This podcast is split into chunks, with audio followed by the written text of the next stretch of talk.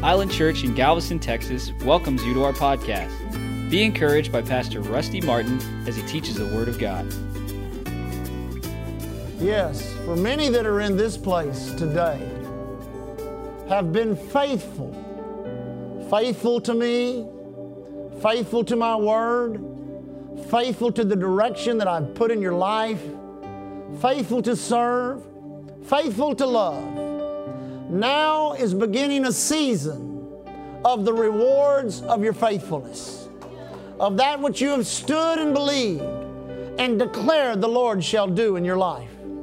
That which you believed as a people and declared day after day, week after week, month after month, year after year, as adversity, even natural calamity, even evil spirits of your adversary have tried and tried to shut down your faithfulness. But you've stood strong and you've declared your faith and you've worshiped and glorified my name. Therefore, it is time for me from heaven to declare your season of reward to begin and the blessing of God to begin to flow. So begin to expect and prepare for the arrival of that which your heart has desired, for you shall see it, and it shall glorify my Son in all that you do. Hallelujah. Woo! Glory to God. Glory to God. Glory to God. Glory to God. Thank you, Lord. Thank you, Lord. Now, there are times, this is still a prophecy, there are times when the Spirit speaks, and there are times when the Word speaks, and there are times when the Father speaks from heaven. And this day, by the Word, through the Spirit, your Father is speaking unto you. So have ears to hear and know that you have gotten the attention of heaven, the memorial that you desire through your giving and your prayers is established in the heavenlies and shall forever sit in front of me as a memorial to your faithfulness. Therefore, expect big, ask big, declare big, and I'll rush to your side and give you that which you declare. For now is your time of blessing. Hallelujah. Oh, just lift your hands and thank God. Oh, we worship you, Father. We worship you, Father. We worship you, Father. Woo, what a word. Glory to God. Glory. Praise God. Genesis chapter 3, where we left off. Now, we're studying the subject of redemption, and I'm taking my time in this. One of the reasons is the knowledge of redemption helps you to understand what you have faith in. You know, it's one thing to have faith, but it's another thing to understand, what do I have faith in? You know, a lot of people say, well, what do you have? Well, I have faith in God. Well, that really doesn't mean anything. Well, I got faith in God, you know. Well, what is it about God? And what is it about His activity? And what is it about what He has already done that you have faith in? See, redemption fills in all those blanks. It helps you understand not only what God has done for us through redemption, but it helps you understand who you really are. Because if you stand in the mirror every morning and look at your physical reflection and think that's who you are, you're wrong. Because there's a spiritual view of who you are that you must see and you must understand in order for these supernatural things to operate. You know, it's one of the things that I believe is going to take place here in the United States is a restoration of the supernatural. You know, there was a time, especially, you know, with the charismatic began in the 70s and through the 80s and into the 90s, where everywhere you went, there were just powerful outpourings of the Spirit, that God was in manifestation. I mean, kind of like what we had last week. You know, some people, they look at that, they think, man, that's bizarre. I don't know if I want to get involved in that. Well, you know, I like the clip we did of Brother Osteen. He said, if you're uncomfortable with this, you ain't going to like heaven. Because if you think heaven's going to look like some dead church somewhere, it's not. You're going to be running, shouting, dancing, you and Grandma and Uncle Bob and everyone else that's gone before you. You're going to be having a high old time. Amen? I guarantee you. Well, the Bible says Jesus said for us to pray that His will be done on earth as it is in heaven. And so when there's running and dancing and shouting and people are rejoicing, the Holy Ghost is moving, that's what God wants. And I'm telling you, from about 2000, 2001, I began to see something. I begin to see men begin to back away from it. They be, well, you know, we want to teach the Word and we want the results of the Word, but boy, that Holy Ghost stuff, you know, that's too controversial. People, you know, sometimes people don't like that. They just get up and walk out. Well, let them walk out. I mean, that doesn't bother me. I mean, you know, here's the thing. We want God, and I like to say it like this. We want the fire of God in manifestation, and I'd rather have some wild fire than no fire, because you can control a fire that's burning, but if you ain't got no fire, then your wood is wet. Amen? So we're going to keep the wood stoked with some good fuel. Amen? But all of these things of who you are, what you have, and what you can do in Christ are really the things that you reach for by your faith to pull into your life to help you live a victorious life. You know, we think many times, well, faith is to get me healed, or faith is to get me a new car, or faith is, well, it'll work for that. But in reality, your faith is designed to help you see the new you. By faith, you're a new creature. By faith, you're the righteousness of God in Christ. By faith, you're already the healed of God. By faith, you're the prosperous of God. See, that cuts out all of this begging, you know, begging God to do something. He's already done it. And not only has He done it, He's made, now listen to this very carefully. If you're taking notes, you need to put this in there. He's made what He has done part of your identity. Now let me say that again.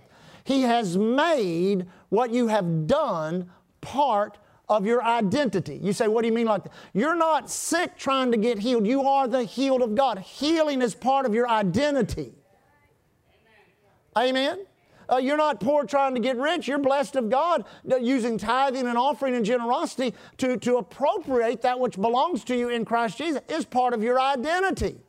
You're not a poor old sinner saved by grace. You're the righteousness of God in Christ. It's part of your identity. And if you can see part of your, listen, if there was a way to test your spiritual DNA and you had a test done before you were a Christian, you'd see that your spiritual DNA carried everything that was wrong with humanity. In that DNA would be hate and prejudice and cancer and addiction and every negative thing that came in through the fall you would find in your DNA. But when you got born again, your spiritual DNA changed. Now if we could test your DNA, we'd see righteousness, we'd see healing, we'd see prosperity, we'd see joy, we'd see blessing. But the thing is, you've got a thermostat in your life called willpower. And even when you were a sinner, you used that willpower to suppress some of that. Some of you never murdered anybody. You never stole anything. You never did it. You were using willpower to suppress that which was on the inside of you. The problem is we take that same willpower and suppress what's on the inside of us now when we ought to let it go. Let it go and let it flow. Genesis chapter 3. We ended off last time we taught on this, the fall. The enemy came in, usurped spiritual authority, painted a picture to the woman of God as somebody trying to hold her back, not letting her eat of the tree of the knowledge of good and evil. Then he presented a lie to her, thou shalt not surely die, and she bought that lie. The Bible says she gave to her husband with her. They ate it. The Bible says it was pleasant to the eyes, their spiritual eyes closed and their physical eyes open. That's what happened in the fall. They begin to hide themselves from the presence of God.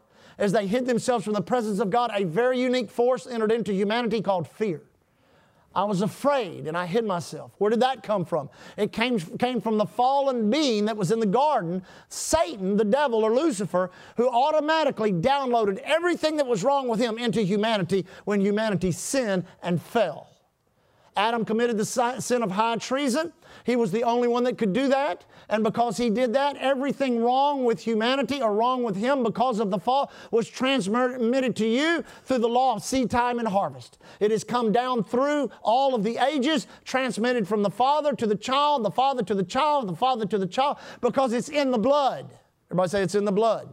Remember that phrase, it's in the blood. You say, why? Because in a couple of weeks when we study the blood of Jesus, you'll understand why there needed to be a blood sacrifice in order to get the tainted blood of humanity healed and so that man could have the life of God on the inside of him again. So then it ended up with the same old, ain't my fault. It's everybody else's fault. He blamed the woman, amen. And then God started immediately to begin to deal with the situation. Verse 15, look what that says. This is our first redemptive scripture. And I will put enmity between thee and the woman, between thy seed and her seed, and he shall bruise thy head, and thou shalt bruise his heel. This right here is speaking of the seed of the woman and the seed of God that would come together one day and create the person of the Lord Jesus Christ. Amen? That's called the incarnation. Everybody say incarnation. Now, with that in mind, we must understand that God began the redemptive process immediately. As soon as man fell, in the mercy of God and in the blessing of God, God gave them a word that would cause hope and faith to come. Let me just say it like this. God had a plan. Everybody say, God had a plan. No matter what you got yourself into, no matter what's going on in your life, you say, Pastor, I tell you, I've messed my life up so bad. It does not matter. God's got a plan not only to restore you, but to cause you to be blessed, to cause you to live in victory, and to cause you to increase in every area of life. Amen. Now, just a couple of things real quick. We're going to study today. If we were to title this, we would call this man's condition in Adam. Everybody say in Adam. Thank God you were once in Adam. You were in the human family, but thank God now you're in Christ. And if you're not in Christ this morning, I got good news. At the end of this service, we're going to bring you right into the family of God. It's as simple as believing in your heart and confessing with your mouth that God has raised His Son Jesus from the dead. Amen? Now, notice just one thing here in Genesis. I want you to go down. We know that Adam and the woman were taken out of the garden. They could not live there anymore. And God gave the reason why. Now just think of this. He said, I don't want them in the garden anymore because now they're fallen. They're subject to sin and death. And if they eat, now listen to this. If they eat of the knowledge of the, if they eat of the tree of life while they're in this state of being separated from me or spiritual death, then they're going to live perpetually forever in torment, in pain, in disease, and they'll never die. So one of the things God did was to have mercy upon the human race and allow the human body to come to a place in which it extinguishes its life up here on the earth. And God back then would receive them down into paradise, but now He receives us up into heaven. We'll study that also when we get to the types and shadows of the Old Covenant. Now notice what it says here. Let me find it again. It says, what verse is that? 28? 15, excuse me. Thorns also and thistles shall it bring forth in thee, and thou shalt eat of the herb of the field. In the sweat of thy face shalt thou eat bread, till thou return to the ground. For out of it thou what is taken, and for the dust thou art, and unto the dust shalt thou return. Now, basically, the fall, I ain't got time to go into all this, but we'll do it later. The fall affected man as a species. Everybody say man as a species. It affected all of the animal and insect world. Amen. It infected the plant world. You know, there were no thorns, there were no thistles, there were no poisonous plants. I mean, if you've ever gotten poison ivy or what is it, poison oak or poison, that stuff's horrible. Amen. The animal world became violent. Animals became poisonous. The other day, a friend of mine were out in a field, and thank God the Lord showed it to him right by where he was. There's a big old rattlesnake, which he immediately set to a rattlesnake's reward. Amen. But it was never designed by God that a rattlesnake should have such poisonous venom. That was never designed. The Bible talks about the millennial reign when Christ comes back and rules for 1,000 years. He said, the lion will lay down with the lamb, and children shall play with adders. Amen. So it's never any intention for nature or plants or animals to be in such a state, nor man. This horrible thing we saw yesterday, a part of the fall. All the things we've seen since that, part of the fall. All of the diseases, all of the curse of sickness, disease, part of the fall, all of the war, all of, you name it, all of that is part of the fall of man when he fell in the garden. And all of that nature of the adversary of man entered into the world. That's why the world is in such a pitiful state. Now, go to Romans. We're going to look at two portions of Scripture real quick. In the letters to the church, because the Apostle Paul was used by God to give us tremendous revelation of redemptive truth. Romans chapter 3.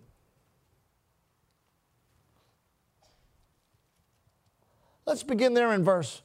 Look at verse 9.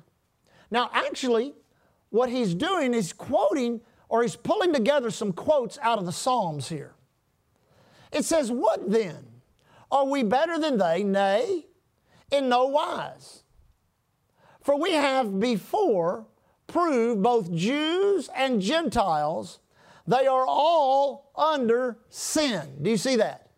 So basically, you know, he was a Jewish a Pharisee, and to the Jewish people, there were only two types of people in the world, Jews and Gentiles. And Paul shows us right here, does not matter how you were physically born onto the earth, either you are a Jew or you are a Gentile, everyone is born under sin. Now that actually, the word sin there is not talking about things you do, it's talking about your nature. We all have the sin nature, amen? Now notice what it goes on to say. "As it is written," he's quoting out of the Psalms, "there is none righteous, no, not one." Now listen to that. There is none righteous. That means there is no one that has right standing with God. No, not one. You say, "Well, Pastor, what about the Dalai Lama? He's a good man. If he's not born again, he has no righteousness."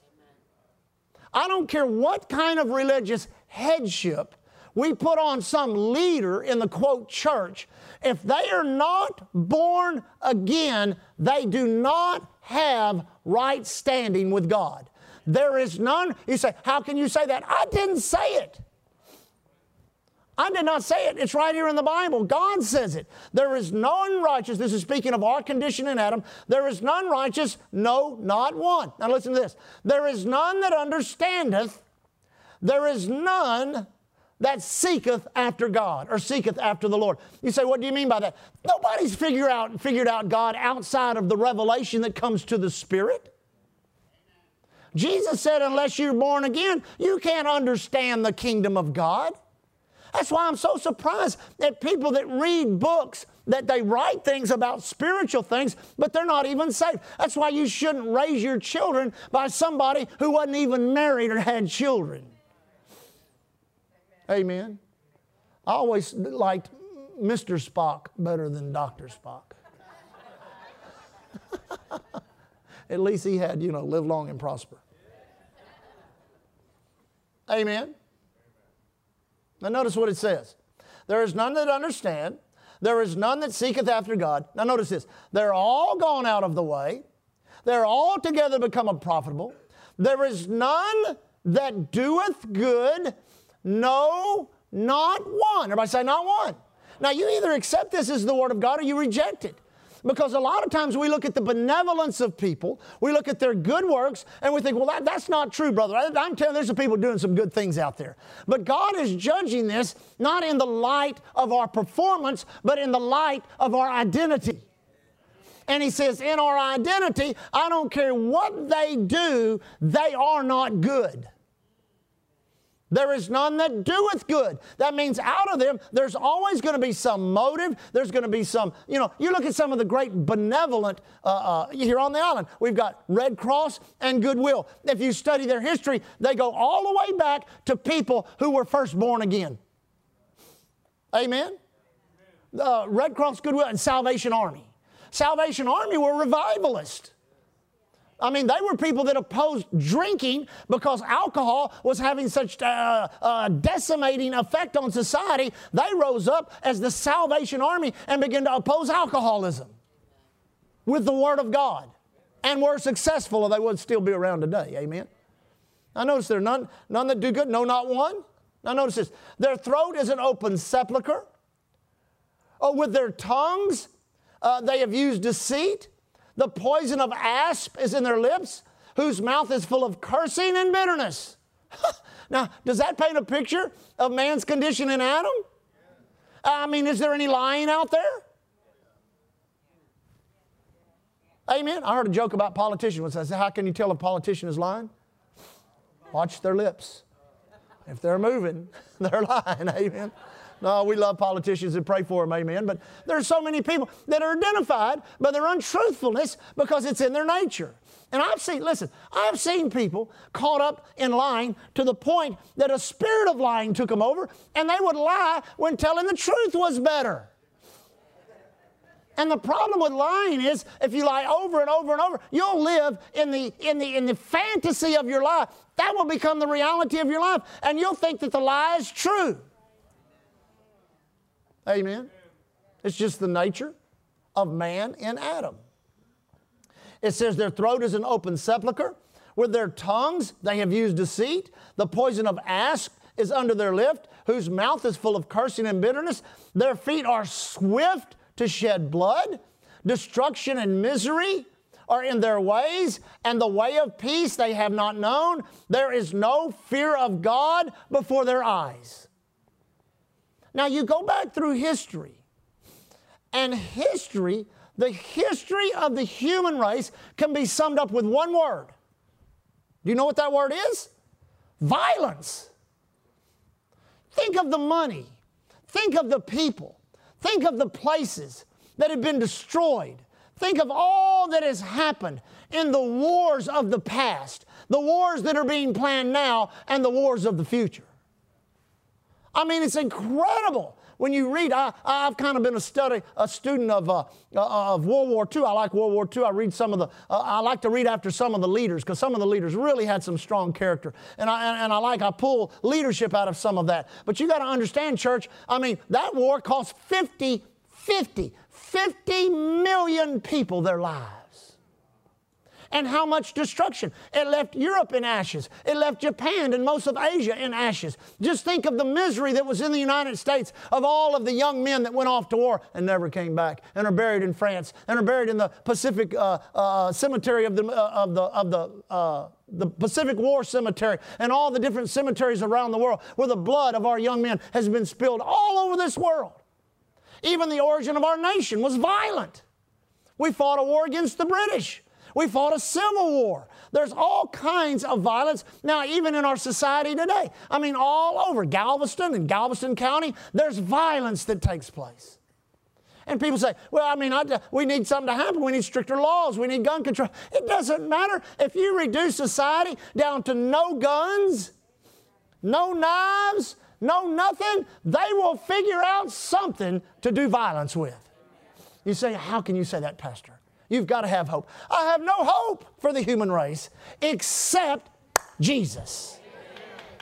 And Jesus does not fix the human race. Jesus provides a new race to enter into where the iniquity of mankind is eradicated and the righteousness of God is imparted. Now go to Ephesians real quick. Ephesians chapter 2. Let's just begin in verse 1. Ephesians 2 verse 1, and you hath he quickened, that word quickened is make alive, who were dead in trespasses and sins. Now, let me say this, and don't get in the ditch on this, but this will help you. Everyone born into Adam's family is born dead. Now, we're not using that as identifying, the heartbeat on the... No. They're born separated from God, or they're born in a state of spiritual death. Now, that we always want to answer this question at this point. What about babies? What about children? What about little toddlers? They're innocent. Paul said it like this, I was alive once unto God, but then sin revived and I died. There is a point in every person's life where they come to a place of accountability, which means they come to a place in which in their own soul they begin to make choices of right and wrong. Amen? At that point in all of our lives, we died. We went into spiritual death. That's why your little child, when he gets 5 or 6 or 7 or 8 or 9, I don't know, it's different for everybody. For me, it was about 5. I remember at age 5. How I began to have thoughts of lying, thoughts of stealing. But when I was 6, I got born again. And I knew what I did the day I did it. I knew I was going up to ask Jesus into my heart. I knew that. Amen? That's why with children, you have to train them early. You say, why? Because iniquity is in them, and if you leave them alone, that iniquity is going to wake up, it's going to manifest, and next thing you know, you got a problem on your hand. You say, what do you mean by that? Then you don't have to teach a child to lie. You don't have to teach him to steal. You don't have to teach him to be mean to the little sister, the little brother. You don't have to teach him to do any of that. You don't have to teach him to be stingy. It's just in them. It's in their nature.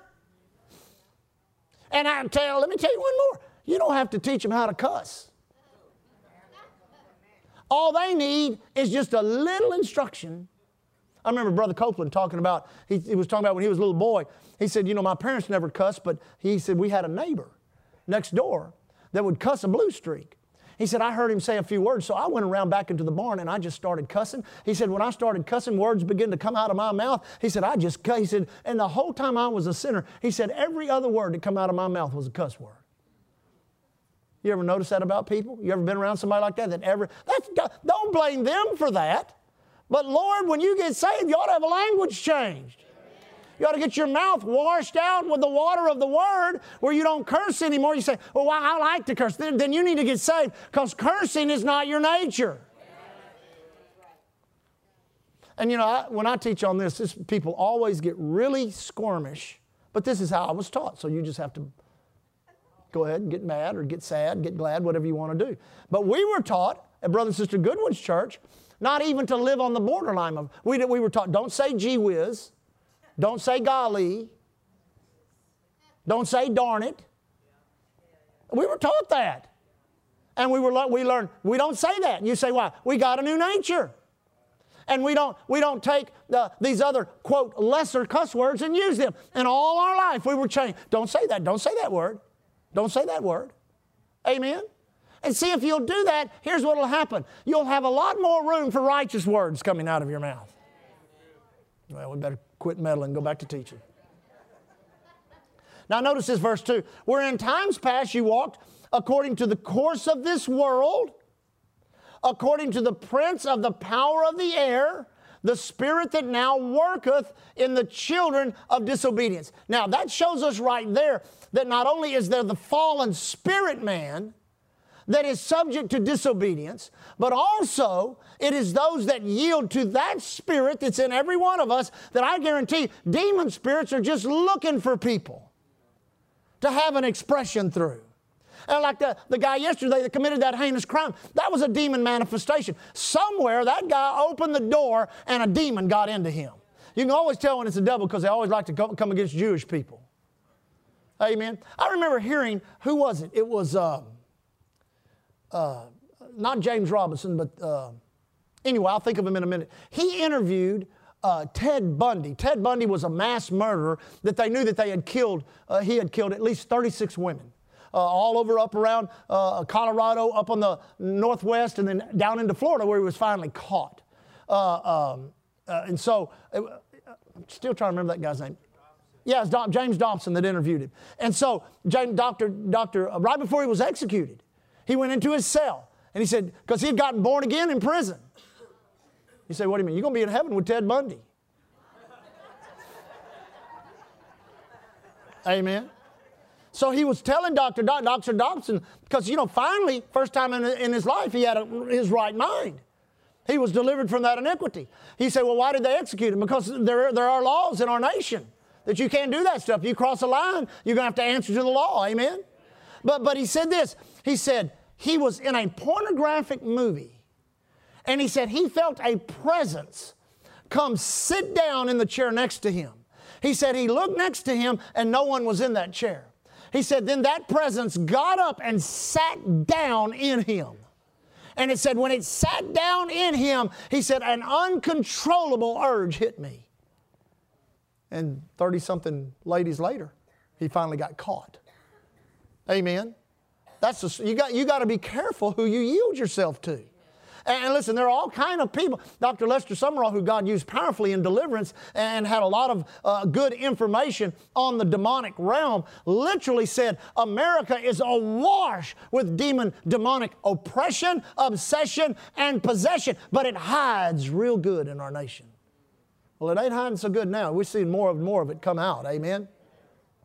Now notice the next verse.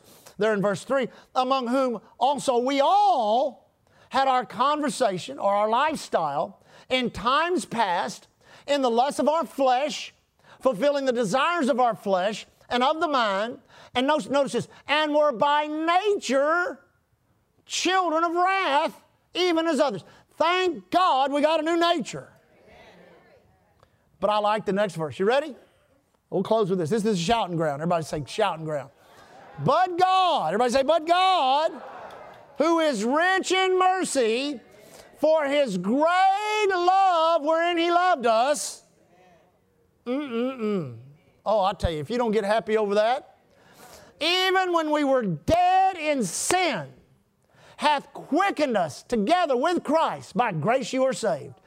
And hath raised us up together and made us sit together in heavenly places in Christ Jesus. I got to read this. I was meditating on this in the Amplified yesterday. Let me get over here to it. Amplified. Even when we were dead, slain by our own shortcomings and trespasses, He made us alive together in fellowship and in union with Christ. He gave us the very life of Christ Himself, the same new life with which He quickened, Him, for it is by grace. His favor and mercy, which you did not deserve, that you are saved, delivered from judgment, and made partakers of Christ's salvation. And He raised us up together with Him and made us sit down together. Now listen to this. Giving us joint seating with Him in the heavenly sphere by the virtue of our being in Christ Jesus, the Messiah, the Anointed One. He did this that He might clearly demonstrate through the ages to come the immeasurable, limitless, surpassing riches of His love, His grace, His unmerited favor, and His kindness. Now, but look at this back up here. We are what? Now, here's where I wanted to get to this morning. Everybody say, my spiritual position. Now, go back up to that next verse. Go back up to that next verse where it says that we have been given, King James says like this, we are risen with Him and seated in heavenly places. Now, we're going to get into this more and more as we travel deeper into the depths of the revelation of redemption. In that all that God did in Christ, I like to call it the great exchange, where He exchanged everything that was wrong with us for everything that is right with Him. And He begins with a spiritual positioning that you could never attain to, but that He gave you because of the new birth.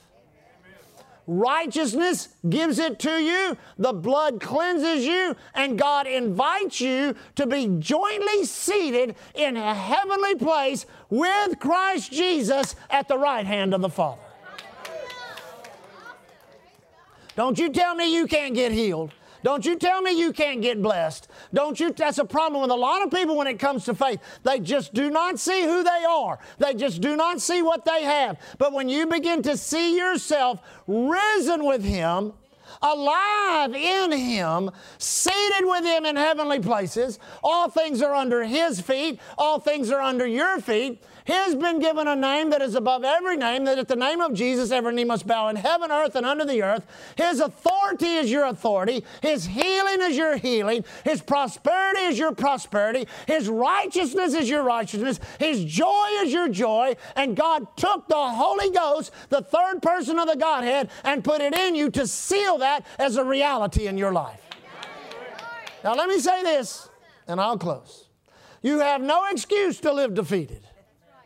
You have no excuse to live down and out. You have no excuse to live sick and poor. Sure, you may fight some battles. You may fight into this victory. You may have to go through some things, but I've got good news. God has already secured the victory for you. And we don't fight into the victory. We fight from the victory. God has already given it to us. Oh, if I do that, it'll be another 30 minutes. But there's a scripture over in Romans, if I quote it, I'm going to get in trouble, that says, not as the offense, so also is the free gift. For if through the offense of one many be dead, much more Much more, the gift of grace. The gift of grace through one man, Jesus Christ, has abounded unto me. That means it doesn't matter what happened in your first birth. No matter how far, if you were a mass murderer. But before they put you in the electric chair, you found the Savior. He forgives your sin, washes you white as snow, puts you in a heavenly place in Christ Jesus, and causes your name to be in the Lamb's book of life and not removed. See, it's E.W. Kenyon, who wrote a lot on this, says, these things are so wonderful the human mind cannot comprehend. They must be meditated upon because the religious mind goes totally against that. Years ago, I was driving to preach a meeting, and there was a man on there preaching on righteousness, and he used one of my scriptures, got my name next. Amen. And he was using one of my scriptures to tear everybody up. He said this, he said, how dare these preachers call themselves righteous? Well, there is none righteous, no, not one. You're right. There are none righteous. No, that's over here in Adam's family.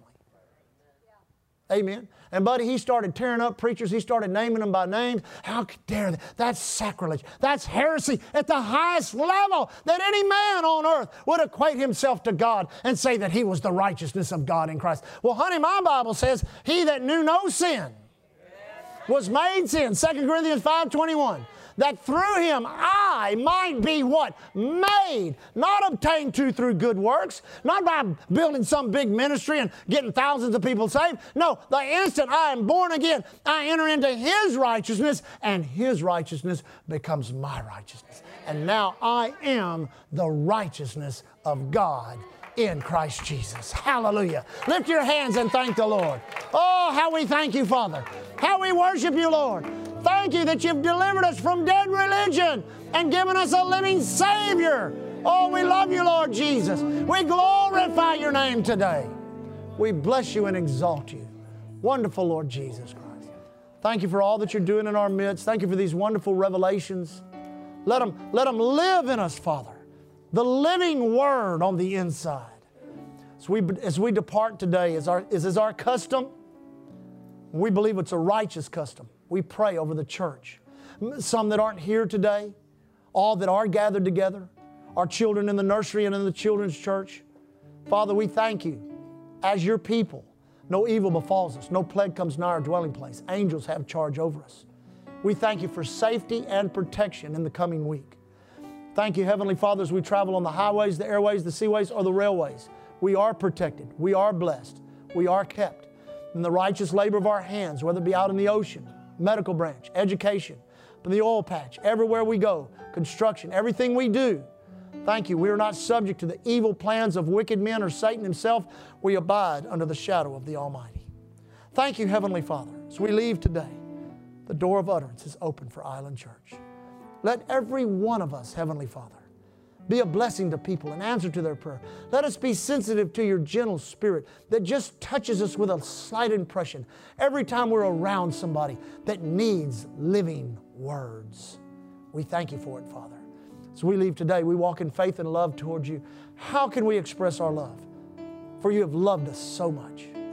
We walk in love toward one another. Thank you for our church. We leave as the ambassadors of Christ you've called us to be.